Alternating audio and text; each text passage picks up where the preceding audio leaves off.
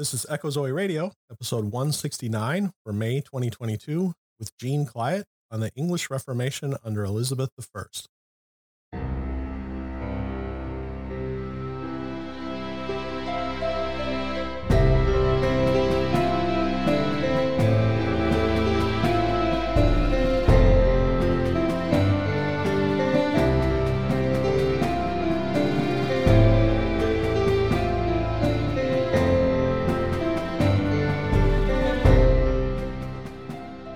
Welcome to Echo Zoe Radio, the podcast outreach of Echo Zoe Ministries, where you'll hear about important topics affecting the church today. Our primary goal is to explore a variety of issues while remaining faithful to God and His Word. Stay with us for the next hour as your host, Andy Olson, shares his conversation with this month's guest. Here's your host, Andy Olson. I'm Andy Olson. Thanks for listening to Echo Zoe Radio. This is episode 169 for May 2022.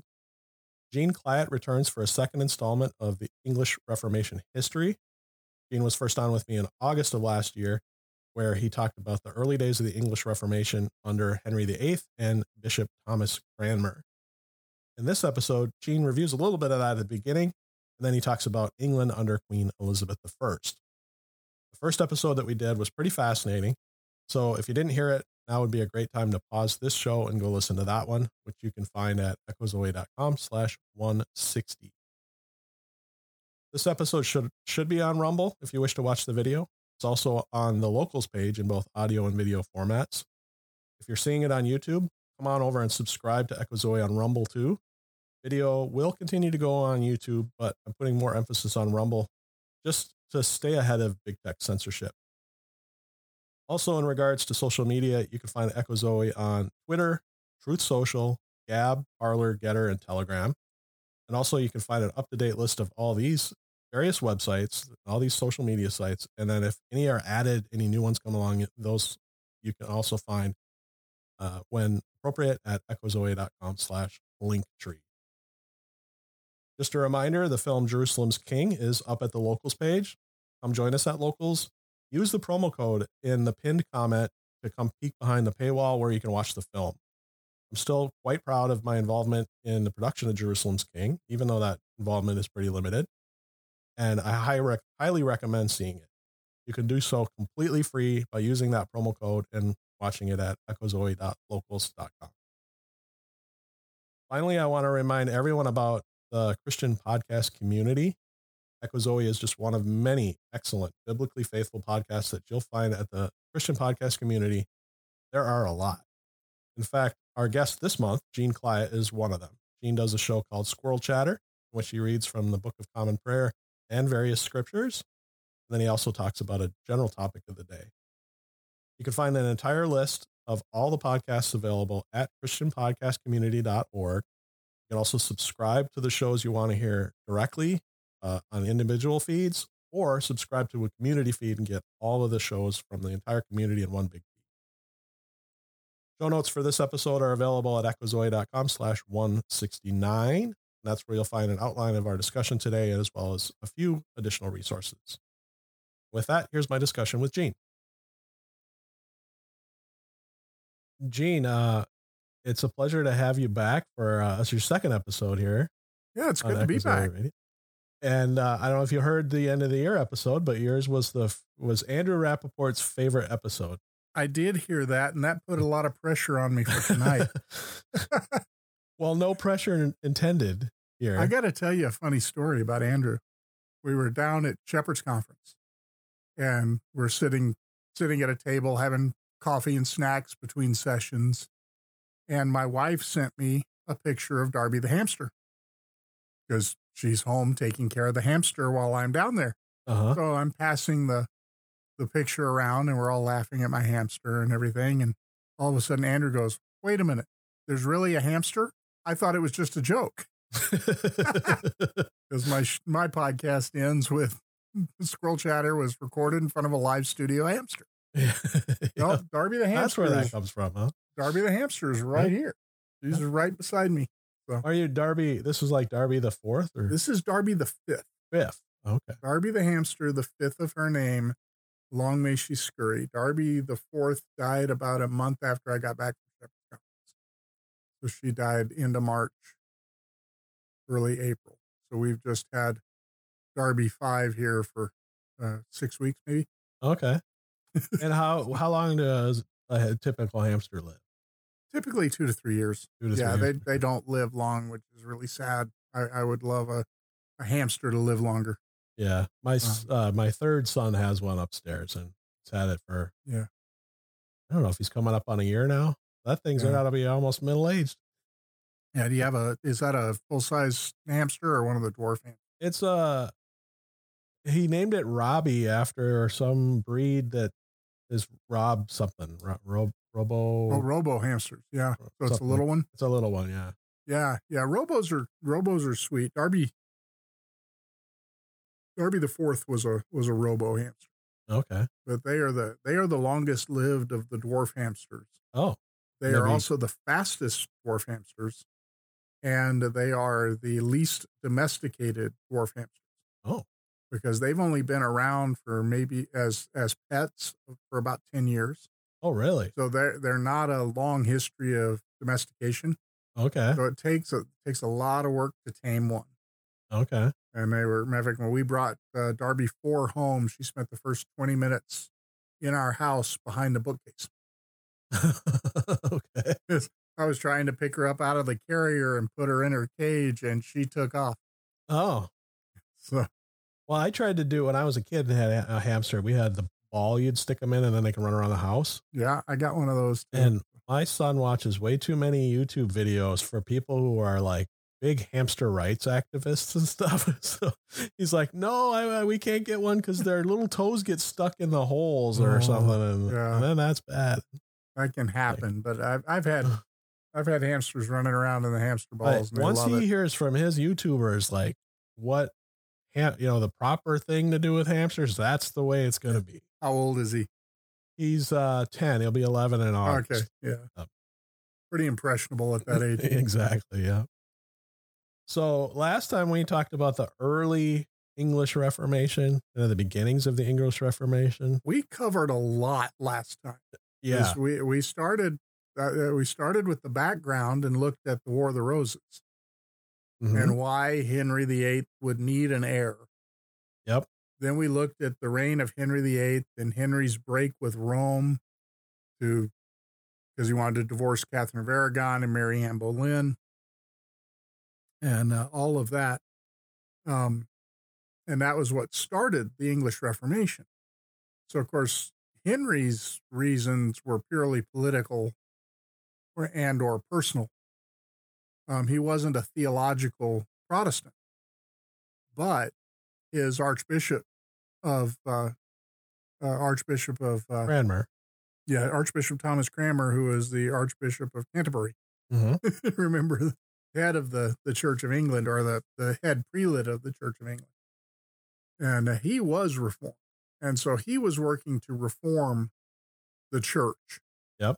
and then uh, but he wasn't able to do a lot when Henry was alive because Henry was very much yeah he did he was Henry was wanted to be a popeless Catholic. He wanted the Catholic Church, the Catholic religion just without having to deal with the Pope. Mhm. So that was his whole thing. So, you know, that all goes through and you know, we're we're looking at the history of Protestant Protestant Protestant I'm not having trouble Easy for you to say. Yeah. Protest Protestantism. Protestantism. Ah, in England. And that means we're looking at the royal family. We're Uh, looking just at, to, don't mean to interrupt, but I was going to point out if anyone's listening to this one didn't hear the that one, it's echozoe.com slash 160. It was episode 160. exit That'll take you right to it. What number is this one? This is 169 169. So, yeah. and the first one of the 15th year of Echo Zoe Radio. Oh, congratulations. Oh. Congratulations. Yeah. So, you know, Henry reigns for 37 years, actually almost 38 years as king. And he dies at the age of 55. I mean, he was only 17 when he became king. And he kind of left a mess. Yeah. Because he left a nine year old son as heir. That was and Edward. he let that was Edward the Sixth.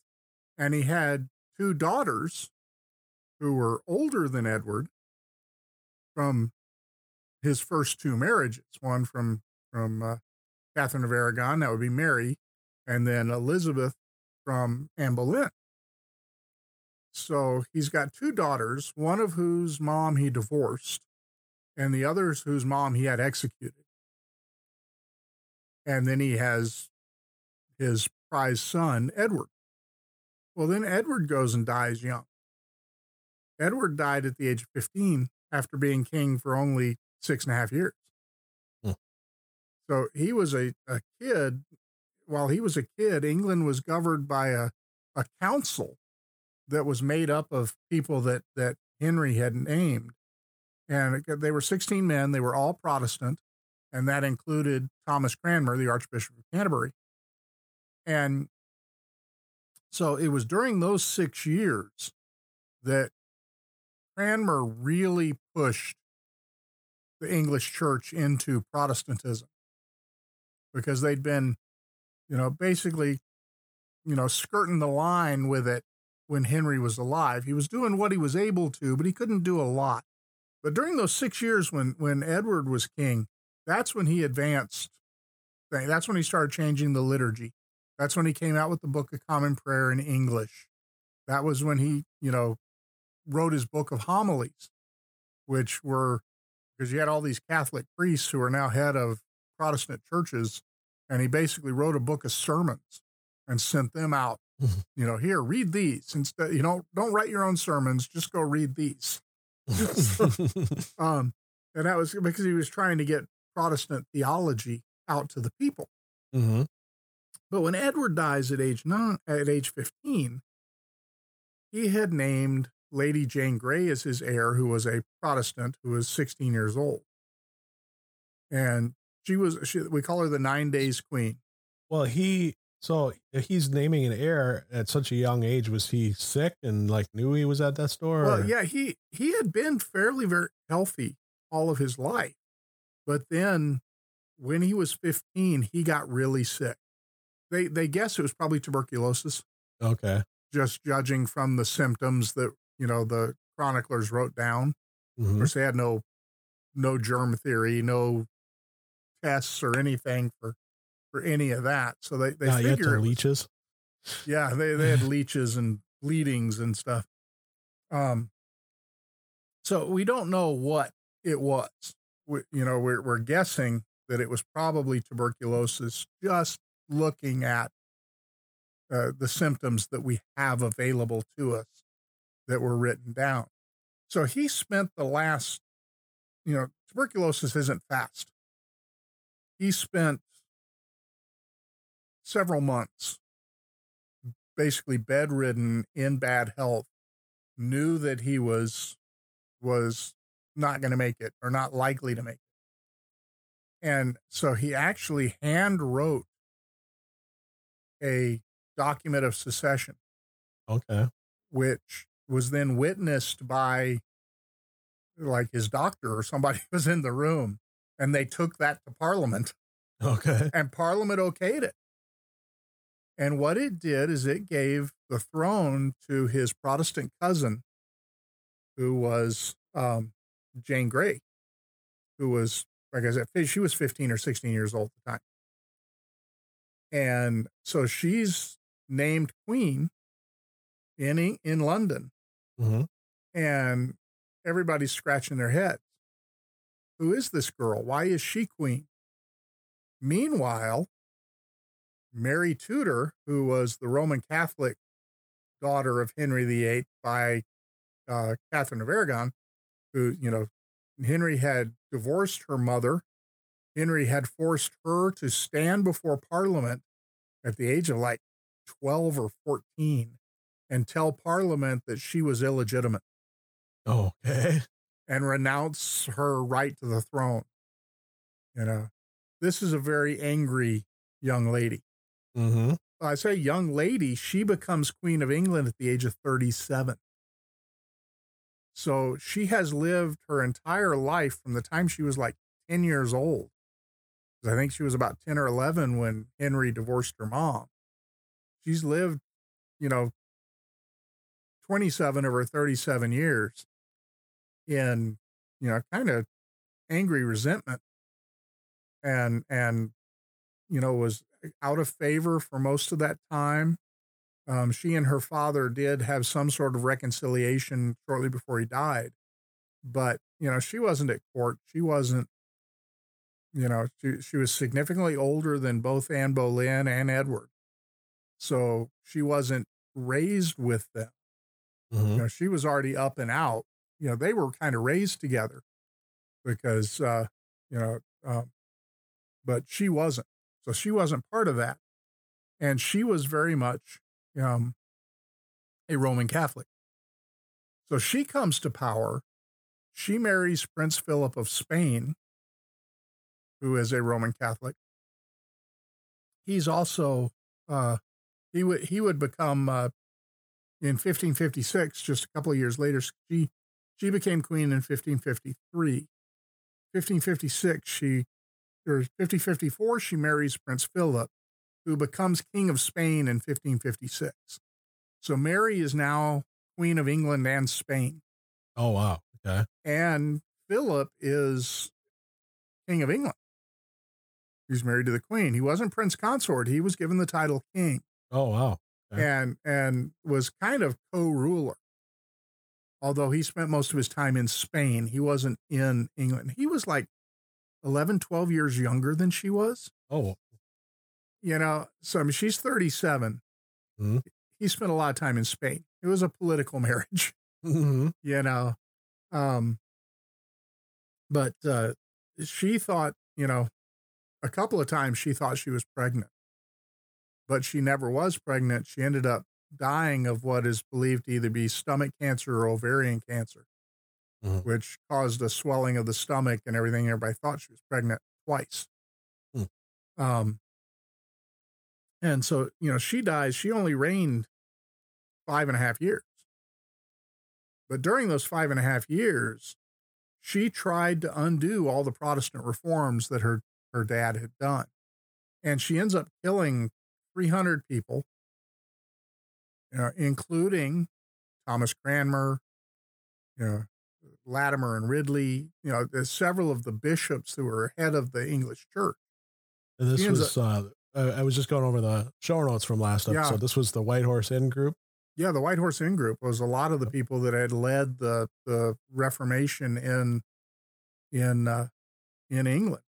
Well, she had many. She had 300 people burned at the stake. And Foxe's Book of Martyr, Foxe's Book of Martyrs is really about that. Okay. You know, um, that was the Marian martyrs, the the people that that Mary had executed. This is the reason why Protestants gave her the nickname Bloody Mary, because she had all these people killed. And uh, I say Foxe's Book of Martyr lists 312 individuals who were burnt at the stake, or hanged, or died in prison under Mary, and hundreds more fled to the continent. Uh, more about them in a little bit. hmm So, but she was there for there for five and a half years. And then she died in uh, November of 1558. And Elizabeth, her younger sister, becomes Queen of England at the age of 25. Um, so she's another. She's a young monarch when she comes to the throne. Now, because she cannot make any changes until she's crowned, Elizabeth's coronation is a Roman Catholic ceremony Oh, because of her older sister returning the country to Catholicism. So her her The she's Pope was given- Catholic, right? yeah, she's a no, her older sister was, was very much a Pope papist. Okay. So she brought Yeah, back. she the- was a Roman the- Catholic. Yes, absolutely. Okay. And so Elizabeth's coronation is a Roman Catholic ceremony. But she leaves the room during the mass. She just gets up and leaves, goes and changes and gets ready for the ball that evening. Okay. You know? and then she starts overdo undoing all this stuff. Um, she wished, but she wished to end the religious strife. She didn't want to be hostile to Catholicism like her brother Edward had been. And she didn't want to be, you know, hostile to Catholicism like Mary had been towards Protestantism. She was more recon- reconciliatory. Mm-hmm. She wanted to have, she wanted to smooth the waters. She wanted to have, you know, kind of get rid of the, the tension, get the peace coming back. She was a Protestant, but she didn't want to be the Protestant queen. She wanted to be the queen who was Protestant, Yeah. you know, and uh, so she was trying really to to be more political and less theological, kind of like her father Henry. But at the same time, she herself was Protestant. I said Henry kind of wanted nothing to do with the Pope while remaining Catholic. She didn't want the harsh theology in her Protestantism. So this is really the start of the the Anglican middle road, middle Okay. path idea Mm-hmm. that they're not hardline Protestant, but they're not Roman Catholic. This is it kind of starts with Elizabeth. Okay. Because she did she was trying to promote peace. She she didn't want all this fighting and everything. So she of course issues a prayer book to replace because Mary had gotten rid of the 1552 prayer book that that Cranmer had written. So in 1559 Elizabeth issues her own prayer book. And it was revised to be less dogmatically Protestant. For example, I just copied a couple of passages here. In the 1552 communion ceremony, it reads this way. And it's got a, instructions for the minister, and it calls him a minister. Okay. So, And when he delivereth the bread, he shall say, Take and eat this, in remembrance that Christ died for thee, and feed on him in thy heart by faith with thanksgiving. The 1559 communion says this And when he delivereth the bread, he shall say, The body of our Lord Jesus Christ, which was given for thee, preserve thy body and soul in everlasting life and take and eat this in remembrance that Christ died for thee. Feed on him in thine heart by faith with thanksgiving. So she left the door open for transubstantiationism. Mm-hmm. She, you know, the before it was like this is in remembrance of. Mm-hmm. So the, that her ceremony was very much it left that door open for transubstantiationism. The other thing that she did it it it hints at sacramentalism. Did you catch that? A little bit. Where it says, "Preserve thy body and soul for everlasting life." It it kind of gives the hint that there's something meritorious about taking communion. Mm-hmm. That's that's sacramentalism. Yep. So she kind of didn't entirely go back to a Roman Catholic mass, and in fact, her prayer book forbids the holding up of the host. Yep. You know, uh, like the the the Catholics do. So there wasn't a you know transubstantiation in the ceremony, but the door's still left open that you know there's something here. She did not outlaw being Roman Catholic. But she did return the Church of England officially to Protestantism, but a less reformed Protestantism. Now, one of the reasons has to be John Knox. And this is kind of kind of sad because in a lot of ways John Knox is a hugely admirable guy. Mhm. John Knox he had fled to the continent when he was a he was a actually a, he was Scottish, but he was an Anglican priest under Cranmer. Okay. So he had, he was in England and he was part of the English Reformation under Cranmer. Well, when Mary became queen and Protestantism was outlawed, he's one of the guys that fled to Geneva. And he actually became friends with Calvin. Well, he wrote a book or a pamphlet, really. Listen to this title. You'll love this. The first blast of the trumpet against the monstrous regimen of women. Okay. Okay. Monstrous meant unnatural. Regimen was a rule, um, meant rule, Mhm. rulership of women, the unnatural rulership of women. He's taking aim at He's Mary. ta- he's taken aim at Mary, and who was a Catholic Queen of England. was there a little bit of uh the the intermediate one is it Jane Grey? No, he's not taking. A, uh, he's not shooting at Jane Grey. Remember, Jane Grey's already dead. Mary had her executed. Sure, but Right. She's not his target. He had specific targets in mind. He had three Okay. women in mind. Mary Tudor, yeah. Queen of England. Mary, Queen of Scots, who was also Queen of France. She was she was ruler of Scotland and she was married to the King of France. And Mary's mother, who was also named Mary, and she was Mary, Queen of Scots, regent in Scotland while Mary was in France. Okay. This is the target of her. They're- These are all Roman Catholic women rulers. This was the target. Now, uh, Mary of Guise is the Dowager Queen of Scotland, who is the regent on behalf of her daughter. So he presents his case against female rulers. It's a blanket case against female rulers. Women should not be rule have rule, you know. Mhm. And he publishes this just months before Mary dies and Elizabeth comes to the throne.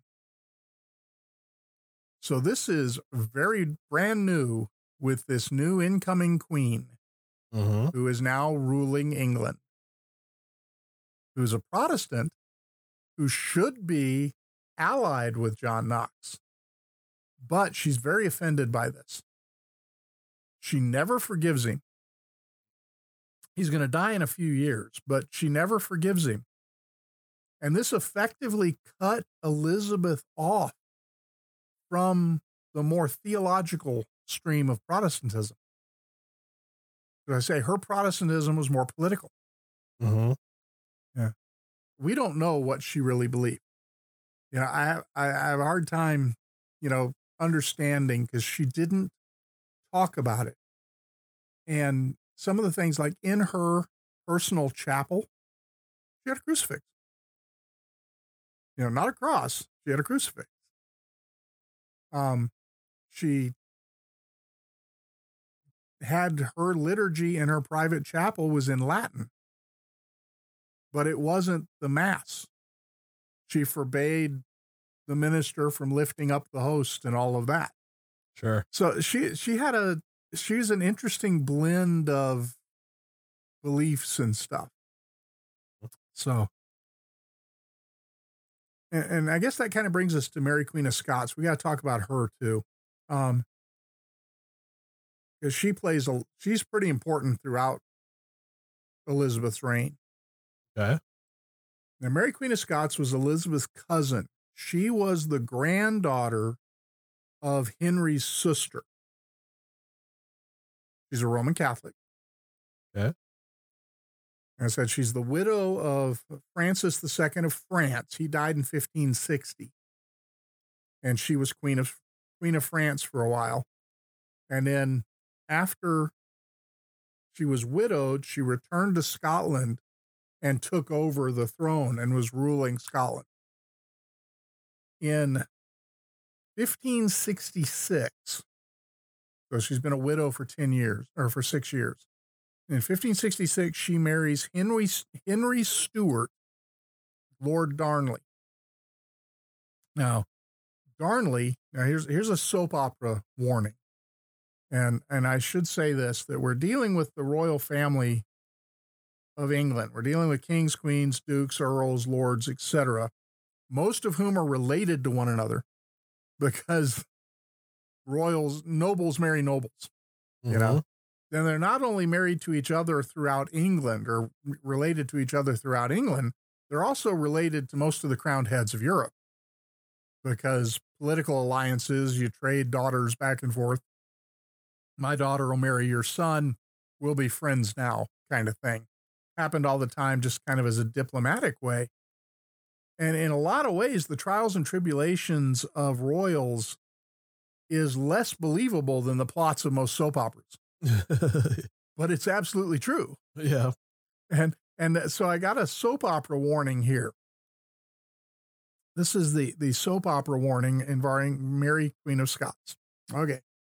So Mary's married to Lord Darnley, whose last name is Stewart, Henry Stewart. Darnley is murdered. Okay. Now, Mary was pregnant, and Darnley was suspicious that her child's real father was actually her secretary, a guy by the name of David Rizzio. So Darnley personally murders Rizzio in front of Mary. Wow. Okay. Okay. I think this guy is your lover. I'm going to kill him in front of you while she's pregnant.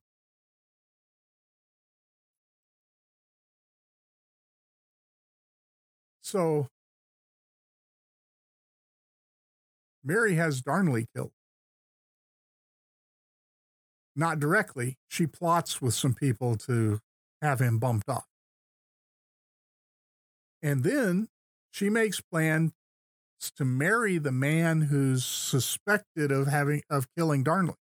Okay. I said it, it's you know it, this is this is all pure soap opera stuff, right? Now, meanwhile, Which just kind of like would right, cause you to wonder if he's not the real father. That Yeah. that Darnley didn't suspect the wrong guy. yeah, it, and and that's interesting, but the the child has been born, and the child's name is James. James is going to become King James. Mhm. So he's going to be King James the Sixth of Scotland and King James the First of England. Same guy. this is the the son of Mary Queen of Scots. Well, after Darnley is killed, 26 Scottish peers of the realm raise an army and capture Mary and force her to abdicate the throne in favor of her 13 month old son, James. So at the age of 13 months, James becomes James VI of Scotland. Okay. All right. So, and that's in uh, uh, 1568. And then Mary, Queen of Scots, flees to England because she escapes. They, they want to try her for murder in Scotland. They want to try her for the murder of Donnelly. Okay. And I think everybody forgets that Donnelly killed this other guy right in front of her, you know. Sure. But but they want to But try it says something about where their legal system was that even the queen is not going to right. get away with murder. That was one of the reasons why they made her abdicate because if she wasn't queen, they'd be able to try her. Okay. Um, and one of the concepts that's that's starting to rise up at this point in time is this divine right of kings, this Mhm. absolute divine right of kings. It's really starting to come into play at this time. And you go back, I mean, beforehand, you know, kings were kind of like first among equals among all the the peers of the realm. Sure. Yeah, this is why, you know, the barons had no problem revolting against King John and making him sign the Magna Carta. You know, wait a minute, you're not an absolute ruler. You Mhm. you're, you know, well now this whole idea of absolute rule and the divine right of kings is really starting to come into play. This is a growing concept. And uh so they don't want to kill Mary because while she's queen, because that would be wrong. So they want her to step down as queen so they can try her for murder. Well, she escapes to England. And she asks Elizabeth to help her retake her throne in Scotland. And Elizabeth says, Why don't you come over here to this castle and stay in this locked room for a while? so so she has Mary locked up in England. She doesn't want to send her back to Scotland because she doesn't want to see a queen executed because she doesn't like the idea that you can execute queens, being a queen herself. Sure. She don't want to give anybody any ideas, right? Right. Understandable. But she doesn't want to send Mary to France because Mary is her closest relative. Remember, Elizabeth is unmarried. Mm-hmm. Elizabeth has no children. Elizabeth has no heir. Technically, Mary is her heir.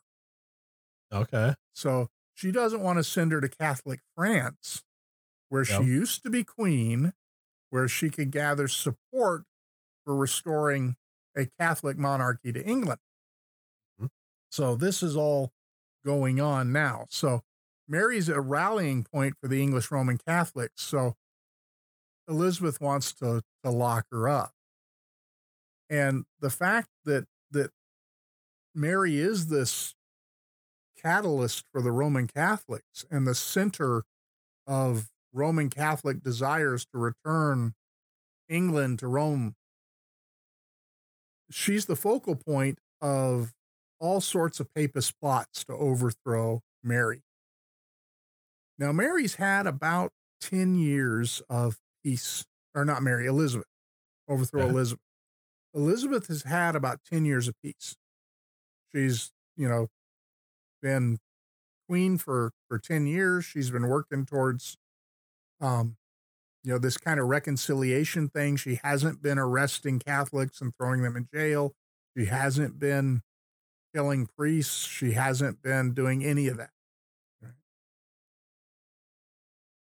but she had an inte- an excellent intelligence network she had a guy a spy master sir francis walsington walsingham Walsingham basically invented modern espionage. Okay. This is, I mean, when you think of everything that the CIA and MI6 does and everything that OSS did in World War II and Yep. how spy networks are run, Yep. this is the guy who invented all this stuff. Okay. He is a Protestant, he's a committed Protestant. And he becomes Elizabeth's first secretary. He's like her chief advisor, and he is her spy master. And uh, there's there's like three or four guys that are real close to Elizabeth and are advising her on her reign, and this guy's one of them. And and he is the spy master. Well, he was I said he was a Protestant, and he had fled Egypt or fled Egypt, fled England, fled Egypt. Yeah, let's just bring in another nation. Now he's Moses, part of the world. Yeah, he had fled England during the reign of Mary Tudor. So he was one of the guys who went to Geneva, sure. you know, and and that's where the that's where the English Protestants went. Well, now he's got quite a ring. That, They went that would Geneva. make sense. Yeah, He's got so a he has well put to together- go back to. he's on his, uh, using he's using double agents.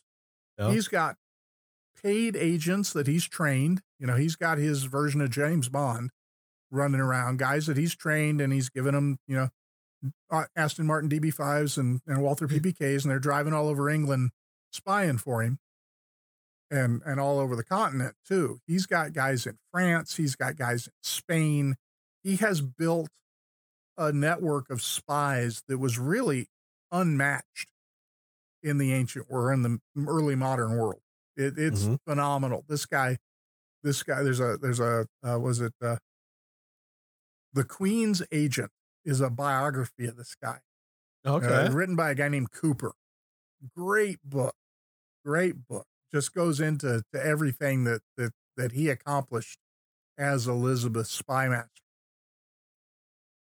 Well, after Elizabeth had been queen for about 10 years, she still hasn't married. There's no children. There's no heir. And there's a growing discontent among the Roman Catholic nobility of England because they've lost their power. Because all of Elizabeth's advisors are Protestants. And these are the guys who were the kingmakers. These are Mhm. the, the these are the top nobility of England for hundreds of years. And now they're kind of having to take a back seat to most of most of Elizabeth's advisors were were not truly nobles. She knighted a lot of them, you know, so she gave them a title of nobility, but they were mostly commoners. Now they were from well educated families, but they're mostly commoners. So they're not happy. So in 1569, which is let's see, when did when did Mary come to the throne? Or when did Elizabeth come to the throne? Elizabeth came to the throne in 1558. This is 11 years after she was been on the throne. We have a plot called the Revolt of the Northern Earls Okay. and this involves um two earls and a duke mainly of northern England. And they are Thomas Percy, who is the Earl of Northumberland. He's Roman Catholic. Charles Neville, who is Earl of Westmoreland, also a Roman Catholic. Um, and Thomas Howard, who's Duke of Norfolk. Now, he is publicly a Protestant, but he's secretly a Roman Catholic. And so they have this plot to return Eng- every one of these plots. There's there were four main plots against Elizabeth, and they they're all the same plot basically.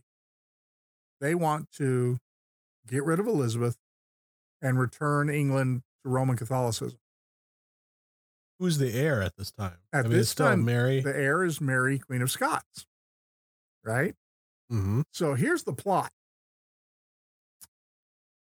The plan is that the Duke of Norfolk, which is uh, How- Thomas Howard, is going to marry Mary, Queen of Scots.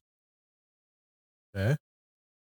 Spain is going to give military aid to overthrow Elizabeth, and they're going to put Thomas and Mary on the throne as King and Queen of England and return England to Roman Catholicism. But Robert Dudley, who's one of Elizabeth's advisors, one of these two or three guys around Elizabeth, learns about the plot. And so Elizabeth moves Mary Queen of Scots to a more secure location. Now, she's not in prison, okay? She's basically a quote unquote guest of Friends of Elizabeth, you know, Okay. because it, it's it's one of those things Like a of, you royal know, witness protection program. yeah, kind of. Yeah, it's it's more like you know, you're going to go stay with my friends. You just can't leave. But she's but she's not locked up. She's in you know, she's spending her time doing royal things. She's you know going hunting and going falconing and everything. But it's like you know, you're going to live with these people and you can't leave. so she she's basically living with friends of Elizabeth, right? Well, Mary gets moved to a different friend of Elizabeth in a more secure castle. Um, the rebels capture the city of Durham, and they celebrate the Roman Catholic Mass in Durham Cathedral. Okay. Yeah. And their their their plans were to march on York, and take York, and then march on to London. Well, the trouble was they were expecting a huge uprising to join them, you know, because nobody's happy, right? And everybody else is like, yeah, we're fine. What's wrong with you? You know? but they're convinced that, that, you know, half the nobles or more are truly Roman Catholic. There's going to be a mass uprising against Elizabeth. We just got to get it started, kind of mm-hmm. thing. Well, nobody else rises up with them. And then the Spanish army never shows up when Spain had had offered help. Now, the interesting thing about Spain, remember, the king of Spain is Philip II. Philip II had been married to Mary Tudor. After Mary died, Philip proposed to Elizabeth Oh, to, you know, because the political match, yeah. you know, and I think he liked being King of England. And Elizabeth turned him down. Uh, Elizabeth would never marry, by the way. And, and I think the primary reason that she would never marry is that it would have been expected, had she married, that she would give her political authority to her husband. But she didn't want to do that.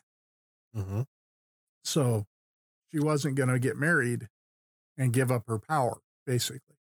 Sure. But Philip had, you know, he had been king of England. He was Roman Catholic. He was staunchly Roman Catholic. So the the Pope had been involved in this. The Pope had given his blessing to this uh, overthrow. And in fact, the Pope was assured that this could not fail. And so before he even got news of whether or not it was failed or had succeeded, he excommunicates Elizabeth. All part of the same plot, right? Mm-hmm. Well, I said the rebels captured Durham, but they gave up their plans to march on York when none of their support showed up. Mm-hmm. So they end up with with like six thousand men facing Queen Elizabeth's nobles with thirty thousand men. I was like, this is not going to work. Mm-hmm. so Northumberland is captured and beheaded. Westmoreland flees to the continent and he dies in poverty. And then Norfolk, who is the guy who was supposed to marry Mary Queen Mary. of Scots and become king, he's captured. He confesses everything, promises to never do it again, and Elizabeth pardons and releases him. Okay. Now, Uh, my notes here say there are plots, plural. oh yeah, this is just the first Is this one. Is this uh, pardon going to come back to haunt It her? is actually, and the yeah, it, it it very much is. Matter of fact, just a couple years later. Okay. So now, uh, Elizabeth also has 700 Roman Catholics who were involved hung. Okay. Now, a lot of people often point to that and say, well, everybody calls Mary Bloody Mary. She killed 300 Protestants. But here, Elizabeth had 700 Catholics executed, and nobody calls her Bloody Liz. Well, here, Well, here's the uh, thing. Yeah, there's a big difference. There's a big difference. These are people that had actually committed treason. yeah. They had revolted against, you know, she wasn't just Catholicism wasn't directly the reason was- why they were. right. Their, their. Catholicism was the reason why they revolted, but they weren't killed because they were Catholic. They were killed because they revolted. because of the revol- revolution. Yeah. The peasants are revolting. Um. So, you know, and the Pope excommunicates Elizabeth. You know, the the the papal bull doesn't reach England until after it's all over. Hmm. But by excommunicating Elizabeth, what the Pope is saying is all you good Catholics are now free to overthrow her Hmm. because she's not legitimate. She's a, you know, she's a Protestant. She's been excommunicated. She's not a Christian. She's not a rightful monarch. All you Roman Catholics are free to overthrow her. So, and and because of this, Elizabeth begins to crack down on Roman Catholicism. She's now starting to look suspiciously at the Roman Catholics in England.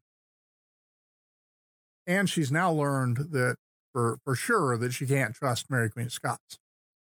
hmm Well, that was in 1558 or 1569. And 1571, we have the Ridolfi plot. This is the second plot against Elizabeth. Now, Three years later. three years later. Now, the guy, Ridolfi, is an Italian banker and he's a spy for the Pope. He bankrolls a plot to kill Elizabeth, Mary, Mary Queen of Scots Same plot. to Duke Norfolk, same guy Yeah. who, who Elizabeth had just pardoned, and put them on the throne instead of Elizabeth. Now the plot is discovered because Elizabeth has the best spy master in the world. He's got his fingers in all these pies. He knows what's happening before they know, Mhm. you know. And and so the the plot is discovered. Ridolfi flees England. The this Italian banker dude who works for the Pope, he flees England. This time Elizabeth has the Duke of Norfolk beheaded.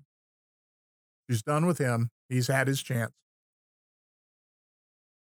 Spain's ambassador is expelled because Spain had offered money, you know, because your your three big, your three big, uh, three big uh, Roman Catholic powers are involved in this. You have an Italian banker, you have the King of Spain. Actually, I don't think the French were involved here. Yeah, the French were not involved in this plot right? So, but again, it was done with the the Pope's approval, and uh, so after this happens, Elizabeth has new laws passed, now making it a crime to shelter Roman Catholic priests, and a crime to convert people to Roman Catholicism. So, this was the Ridolfi plot. Now, again, nothing happened. The plot was basically headed before, you know, they didn't try to kill the queen. They wanted to kill the queen, but they were all captured before they actually did it. Mhm. And and it was it, they were what was used to convict them was communications between them, because Elizabeth's spy master had gotten a hold of all the letters, and or at least enough of them, you know. Well, then in 1583, so this is 10 years later. Okay. No, 12 years later. You have the Throckmorton plot. And this one involves the Duke of. Duke of Guise, or Guise, G U I S E. He's French. Okay. He's related to Mary Queen of Scots. okay. He's So like want to make queen again, right? He's one of her uncles, right? So this plot was he was to invade England with Spanish troops, Okay. French guy with Spanish. French guy, Spanish troops, invade England, kill Elizabeth, put Mary Queen of Scots on the throne. And then marry that other guy. No, because the other guy's dead now. Okay. The other guy was executed in 1571. No, this one, this Duke of Guise from France is going to marry. Oh, no, Mary. he's gonna marry her. Okay. Now he is a, he is an uncle by marriage. He's not a blood relation. But Okay. Remember his, his uh, Mary's mom. so creepy, but not like Yeah, super creepy. creepy but not super creepy. Yeah. Okay. Um, he's either a dozen a, a cousin or an uncle by Okay. by marriage, because remember Mary Queen of Scots' mother was Mary of Guise. Okay. So she's married into this family, or she came from this family and married the King of Scotland, who was Mary Queen of Scots' father. And I haven't hmm. reviewed back that far to really put that relationship together. But she's he's going to marry Mary. This this Duke of Guise guy is going to marry Mary and become king of England. Return. It sounds to me like at this point, Elizabeth needs to just be done with Mary.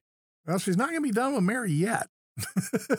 Well, but it Yeah. sounds like she should have But figured out. she should have, yeah. is- So anyway, the there was an English Roman Catholic named Francis Throckmorton.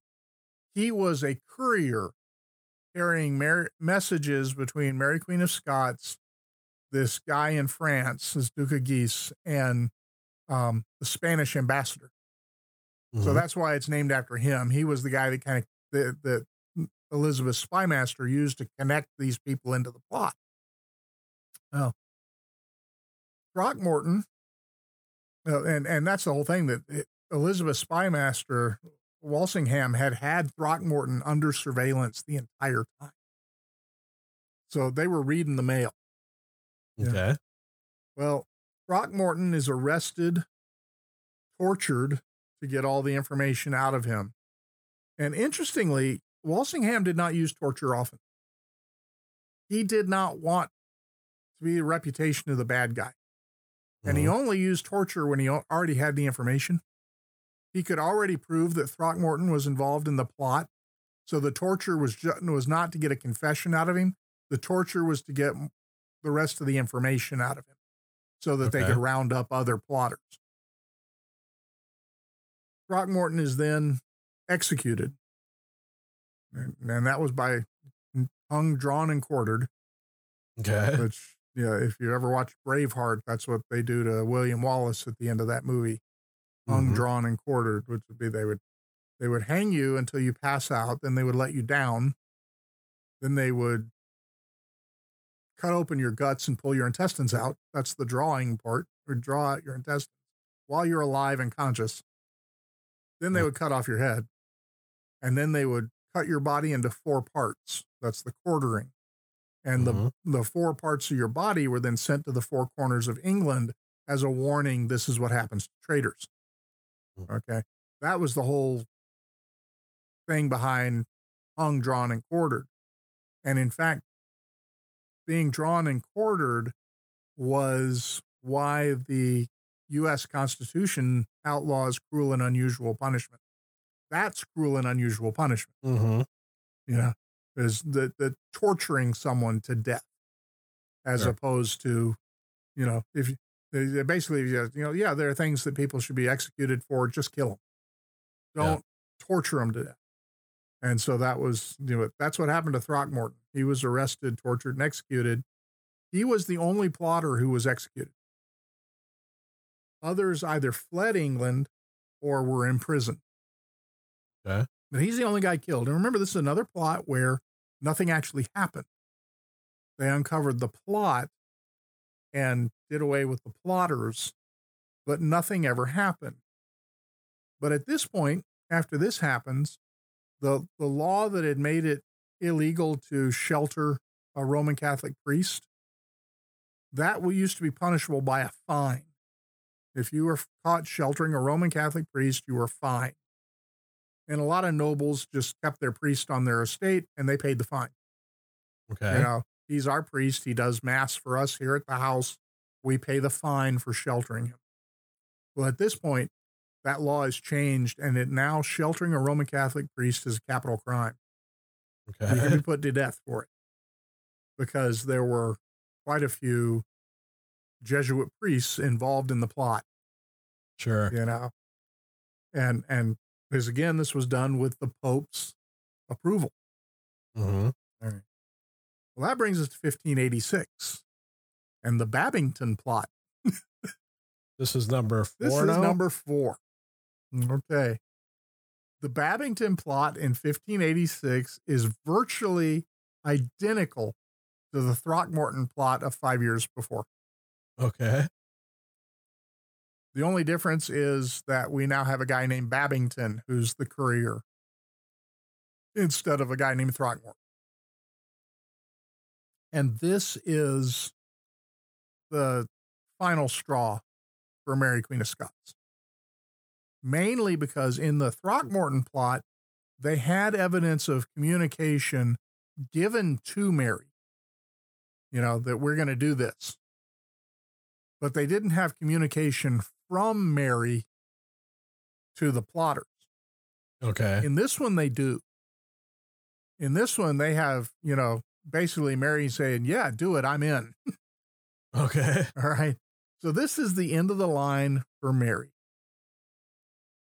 But the plot again is to kill Queen Elizabeth, put Mary, Queen of Scots, on the throne of England, restore England to Roman Catholicism. Same plot every time. Mhm. Well, and, and at this point, Mary, Queen of Scots, is executed. That's she, she has her head cut off. So that is the end of Mary, Queen of Scots. So now the Queen of England has executed the mother of the King of Scotland, who is her heir. Because with Mary's death, James VI of Scotland becomes Queen Elizabeth's heir. Okay. now we're right. I see where you're going. So that's 18 or 1586. Then in 1588, just two years later, you have the Spanish Armada. Finally, Spain is going to take direct action to invade England, overthrow Elizabeth, and put Philip II on the throne. His claim to the throne being he had been married to Mary Tudor. Mm-hmm. He had been King of England. And the Pope says he should be King of England again. No, the Pope says. And the Pope says.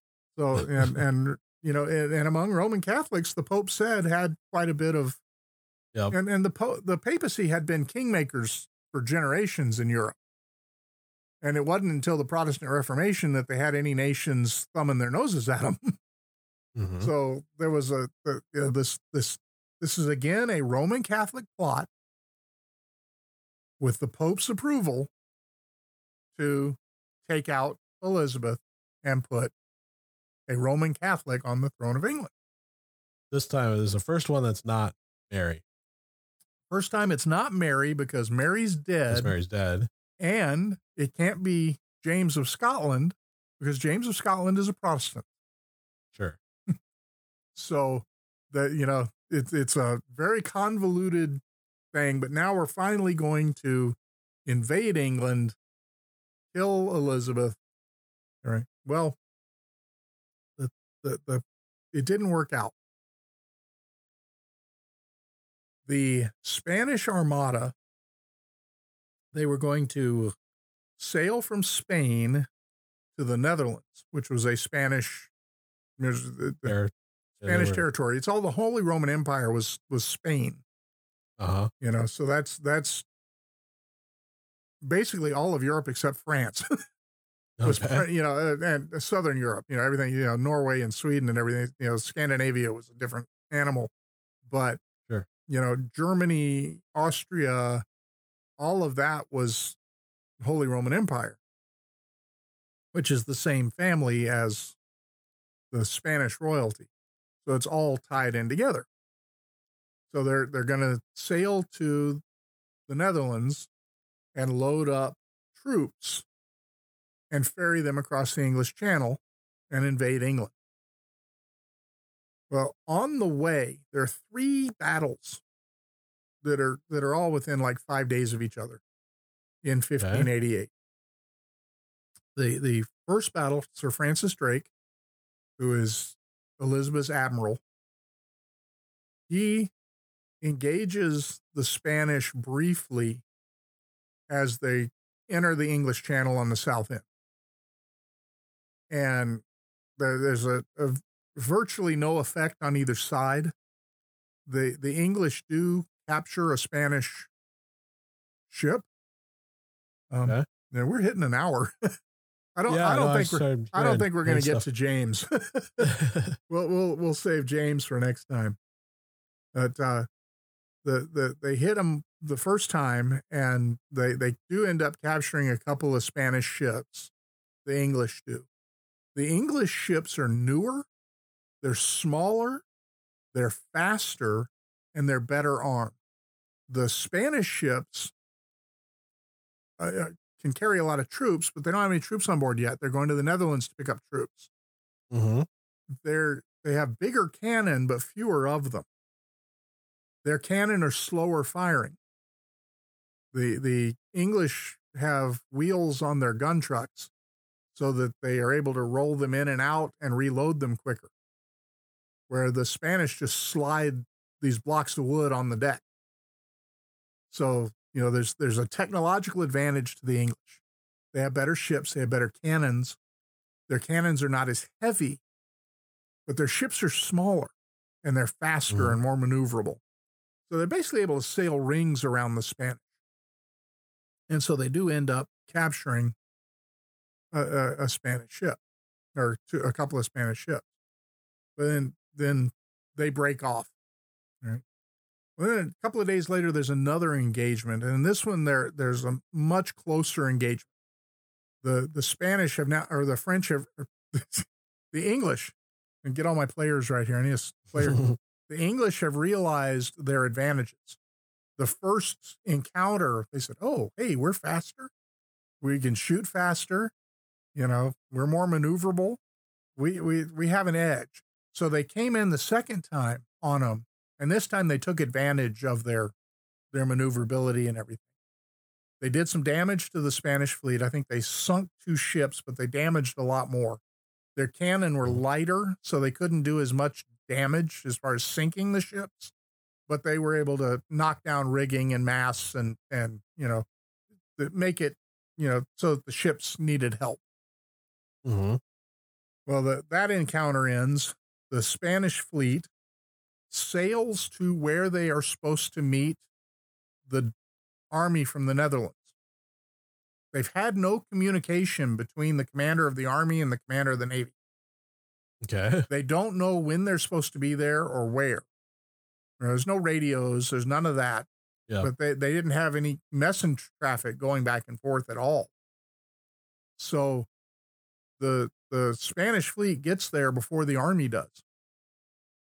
And they have to wait. So they're hmm. at anchor now. They're immobile. There's no deep water port. So they couldn't sail into port and tie up to the dock. They're anchored offshore. They're Okay. waiting for the army to come out in boats. The army doesn't know the Navy's waiting for them yet. There's been no communication. So that isn't working well. Meanwhile, they're in British waters. They're in the English Channel. The British fleet has been fighting these engagements and then going back to port, rearming, resupplying. The Spanish ships are running low on ammunition. You know, they're many days from Spain. They fought two Mhm. battles already. They've used up a lot of their ammunition to very little effect because they couldn't hit the smaller, faster British ships. yep. And, uh, you know, if they'd hit one, it'd have done some damage, but they were having trouble hitting them. And so, you know, they're low on ammunition. Their food supplies are going bad because their, their food in the barrels is starting to rot and their guys are getting hungry and everything. Meanwhile, the British are well fed because they're able to go home at night. Yeah. You know, they're fighting right on their doorstep. So now the, the Spanish fleet is at anchor. And what the British did was they used fire ships. They had multiple old ships that they filled with fuel and they just set them loose up upwind of the Spanish fleet so that they sailed right into the Spanish fleet all these burning ships. Well, they didn't set a lot of Spanish ships on fire, but they caused the Spanish just scatter. And they had no way of regrouping because there's no Mhm. radio, there's there's, Yeah. there's no searchlights, there's no way to communicate between ships, especially once they're outside of visual range, you know, a couple of miles. You can't see the other ship, you can't communicate. They're over the horizon. So they scattered the Spanish ship. Now, the Spanish ships that were still in the English Channel found themselves to be easy pickings for the English Navy. So most of the Spanish ships sailed north around Scotland Okay. and around Ireland and all the way back to Spain because they couldn't go back through the English Channel because they Mhm. were scattered. So it wasn't even a fleet at this point. It's a collection of disjointed ships all trying to make their way back to Spain. Philip II's fleet, one out of every three ships made it back. He lost two thirds of his navy wow. this not only ended the Spanish threat to England, this ended Spain as a world power completely. Yeah. Spain had been a huge world power. They have lost. This is the rise of Britannia rules the waves. You know, Mhm. th- now this This is, you said 1586? 1588 1588. Yeah. okay. So, so the sinking of the Spanish Armada, and now most of the ships that were sunk were sunk by the weather because they hit bad weather as they sailed around Scotland and back down on the, the west coast of, of Ireland. They hit Mhm. bad weather, and a lot of the ships were sunk in the bad weather. They weren't sunk by the English. The English only sunk a few ships, but the English man the English managed to scatter them to defeat the plot and everything. And this ended the Spanish threat to England. So that's yeah. So then kids. um, Elizabeth dies in 1603 at the age of 69. She reigned 44 years and 127 days. It's still one of the longest reigns. She's like number six, I think. And of course, Elizabeth II is Nowhere near the the current. no nowhere near the current, but the current has modern medical technology. Yeah, You know, um, yeah. When did she come out? It was her 1950s. yeah, she she was right after World War II. Yeah, Uh, I just saw it recently, and Yeah, this is her- my. this is her jubilee year. Okay, she's coming up on 70. Yeah. So yeah, Uh, that sounds right. yeah, so which is I mean she's in her nineties. Yeah. 52. Yeah. Well, my parents were born in 54. It's gonna be a sad day when Eliz and I know we're getting close. She's in her nineties. Yeah. It's gonna be a sad day. She's been Queen of Yeah. England my entire life. Well, I think the uh, writing was on the wall when Philip died that her time is Yeah. probably not that Yeah. far behind. Yeah. Yeah, and it's but boy, I sure, you know, a lot of a lot of time memories Mhm. of Queen Elizabeth and and uh, she's an interesting interesting person. Yeah. Um I was going to ask you, as long as we're Yeah. still on Elizabeth, if you've heard of this. Now, I don't know this in detail at all. The story I heard is kind of a, I don't want to say conspiracy theory. It's kind of more of a legend, kind of an alternative, okay. uh, alternative narrative to the history that we've been taught, kind of thing. Um, about it, it's, it's. I thought it was fascinating. Now, like, like I said, it's been a while, and I don't, I, I didn't hear a ton of details, let alone remember details. I'm but- interested to hear what you so she she died unmarried, no Right. heirs. Correct? Correct. This there's a legend that she did bear a child.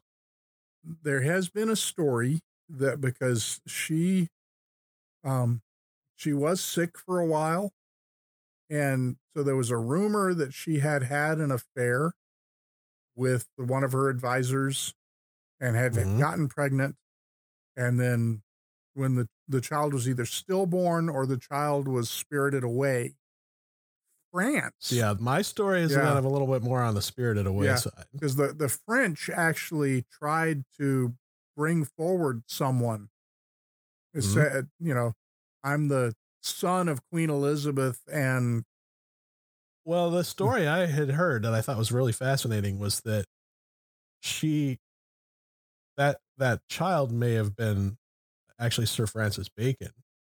no, and that but then it gets really Yeah. wild it gets really wild because the, because the theory goes on to say that francis bacon is the real, Real person who wrote William- Shakespeare's play. well, yeah, william shakespeare yeah, and, and the, really the interesting part about the story is that a lot of times fiction is written with a political bent yeah, in in a time and place where uh, speech isn't quite free yeah, when speech isn't free fiction tends to tell the stories that those want to tell that they can't I think, otherwise I think Francis Bacon would be too old okay to have been Elizabeth's child. I'd have to look at the birth dates.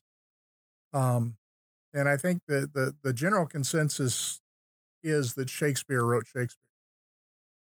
You know, yeah the most well that's part. yeah that's the So- that's the mainline story and So- that's why i thought it was kind of an interesting it's a- alternative history story that suggested that he might have written and because there's a lot of uh like intrigue in shakespeare and Yeah. and there are things that are kind of wo- woven through his stories well, Shakespeare Shakespeare was Elizabeth's favorite playwright. Now she would never go to the theater, but Shakespeare Mm-hmm. and his company performed at the palace for Elizabeth on more than one occasion. And indeed, she liked the theater so much that she actually funded her own acting troupe. Sure. that would perform at the palace. So, you know, she liked Shakespeare, and and generally it's believed that But what if what if that is that she knew that he was act Yeah. that the plays were actually written yeah by her son, yeah her by secret her son, illegitimate son. Yeah, no, I, I, I don't think, I don't think the evidence is there. You know, yeah. Well, I I mean, you could speculate that you know she was actually an alien. I'm not. I'm not Yeah. presenting this as I know, like I believe it's true. It's more of a Yeah, uh, uh, there's a mythology there that was kind of interesting. yeah. I, I, that's not one I've actually heard. I there, there was, there was a a Because the myth tellers say Yeah. that the real Shakespeare was kind of a not a very intelligent guy, Yeah. kind of a loser, and and he was more of the um, and that this Bacon would have been like his ghostwriter. yeah. So I, I, but uh, yeah, I've, I've the the. I don't buy into that. and, and a jolted guy who who Yeah. believed that he was the rightful heir to the throne, Yeah. but could never be because that would out his mother for Yeah. Well, one thing we do know for child. sure is that um, Henry VIII had a son. He had a bastard son who was almost as old as Mary. He was born between Mary and Elizabeth. The result of an affair, he acknowledged him. Um, his name was Henry Fitzroy. Fitzroy was a name given to a bastard of the king, Fitzroyal. Uh, a, this was a, a name given to a royal bastard. Everybody knew he was Henry's kid. He was raised in the palace. He was a favorite of Henry's. Henry knighted him. He may have even given him an Mhm. earldom. You know, he was he was he was well liked by Henry, but he was illegitimate, and there was no way to legitimize him. There was no law that they could use to make him legitimate, Okay. um, because he would always be a bastard, and so therefore he could not inherit. So, um, you know, we know that Henry had a son. Um, we know who he is. We know his history. He wasn't hidden at all. But because he was illegitimate, he couldn't have inherited. If Mary or if, if Elizabeth had had a bastard child, there's no way he could have inherited. And indeed, one of the arguments that the Roman Catholics kept putting forth for getting rid of Mary or getting rid of Elizabeth in favor of Mary was the fact that the Pope did not approve Henry's divorce from Catherine. Mm-hmm. Therefore, Henry's marriage to Anne Boleyn was lot, not legitimate. Therefore, Elizabeth was not legitimate and could not inherit the crown legally. That was one of their arguments for why she should be deposed because she was illegitimate. And under Catholic law, she But was. then how do they explain theologically that their Yeah. four plots against her all failed? yeah. You know, Well- if they're the legitimate, uh, Yeah, but you got to remember that they're not Calvinists. right? They don't necessarily believe in an absolutely sovereign God. sure. Um, yeah, I, I, I don't know because they kept losing and they kept losing bad. And like I said, in Mhm. every one of these plots against her, other than the Spanish Armada, I mean, the Spanish Armada actually, you know, um, you know, that, that was actual, you know, warships in a battle. But Mhm. other than that first plot, the, the rise of the Northern Earls, there wasn't any action. All of the plots were uncovered by her spy master and were headed off before they actually did anything. You know, they never Mhm. actually tried to kill Elizabeth. They never tried to break Mary Queen of Scots out of prison. You know, none of it ever materialized. It all got headed off beforehand. Yeah. But, uh, um, and that was just because she had the greatest spy master in the world. And Yeah. so it, it's hard. I'm going to check out this book, and and I've already got a pile of books on the shelf that uh, may never get read, but I'm to at least check this out. yeah, that's a that's a good the one. Queen's Agent. the huh? Queen's Agent. It's by a guy named Cooper. Let me uh excuse me, let me see if I can find out who that is. Hey, I got a text from you. Um, Got a text from me. no, there was the message with the with the Oh, link. the, the, yeah, the um Twitter. yeah. I, I looked at it on my computer. Was how I got the link. Oh, okay. it was on my phone as well. Twitter Yeah. All right. It is John Cooper, John Cooper. The okay. Queen's Agent by John Cooper. And uh, I, Cool. I don't have any any. Uh, Well, you know, we were talking beforehand about um future episodes, and, and we only got through half of your list tonight. I know. Yeah. And but I want to talk slower. I want to go back. Yeah, that's the i, i did cross my mind. Yeah, you talked slower. Um, we talked about uh, we were kind of talking hypothetically. Wouldn't it be funny um to make the next one a November episode? we can do that. Thinking and we and uh, the. and so but now that given given where we're at it might actually make sense because i was Yeah. thinking uh, uh a different train of thought and we were going to be like november of 2023 yeah. long past where we're at but um but the next one might be might have a little bit of a tie to november at least on one Yeah, because it's point, it's so- very much the uh, um, James becomes James the First of England in 1567. The gunpowder plot is 1605. Or actually, he becomes king of of England in in 1603, and the gunpowder Oh, plot is 1605. So it's like the first thing we hit. November would be a good time to discuss the gunpowder plot. all right well we'll Uh, i'll put you on the schedule and, and uh that makes it easy for me i don't have to come up with a topic Yeah. and a guest So we will we will i'll be back in november we'll be starting the 17th. you know what that means you know what that means Gene? Every six months. you could be no no i was thinking because i always do uh andrew and fred in december, and we talk about the year's episodes you can be two of I could be andrew's two of favorite them. Yeah. episodes I'll, I'll start sending my money to Fred and and uh, Fred and Andrew. Yeah. Yeah. Along with pictures of my Yeah. hamster. Prove prove to Andrew there really is a hamster. That was so funny. You mean there's really a hamster? he just thought it was a joke. He thought it was funny, Yeah. but he thought it was a joke. So yeah, we have reached the beginning of the 17th century. And the 17th century, you want to talk about a panorama of history of England. that'll be fun It starts with the end of Elizabeth I's reign. Mhm. Then you have James, his son Charles I. You have the English Civil War.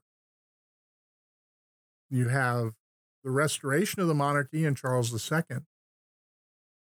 And uh, the Civil War is when you have all the witch trials.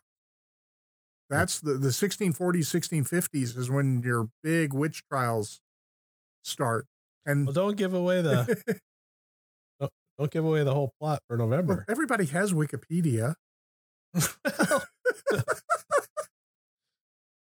Yeah, interesting century. It starts with Elizabeth on the throne and it ends with the Salem witch trial.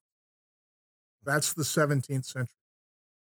The Mhm. 1600s are a very, very busy time. Mhm. Yeah. Well, I know we got into well thanks so much gene we got into a lot of politics and stuff. I was trying to keep it more on the you know we're talking about the history of the Reformation and the history of yeah Protestantism, but you can't keep the politics out of it because right every one of these plots against Elizabeth was make England Catholic again.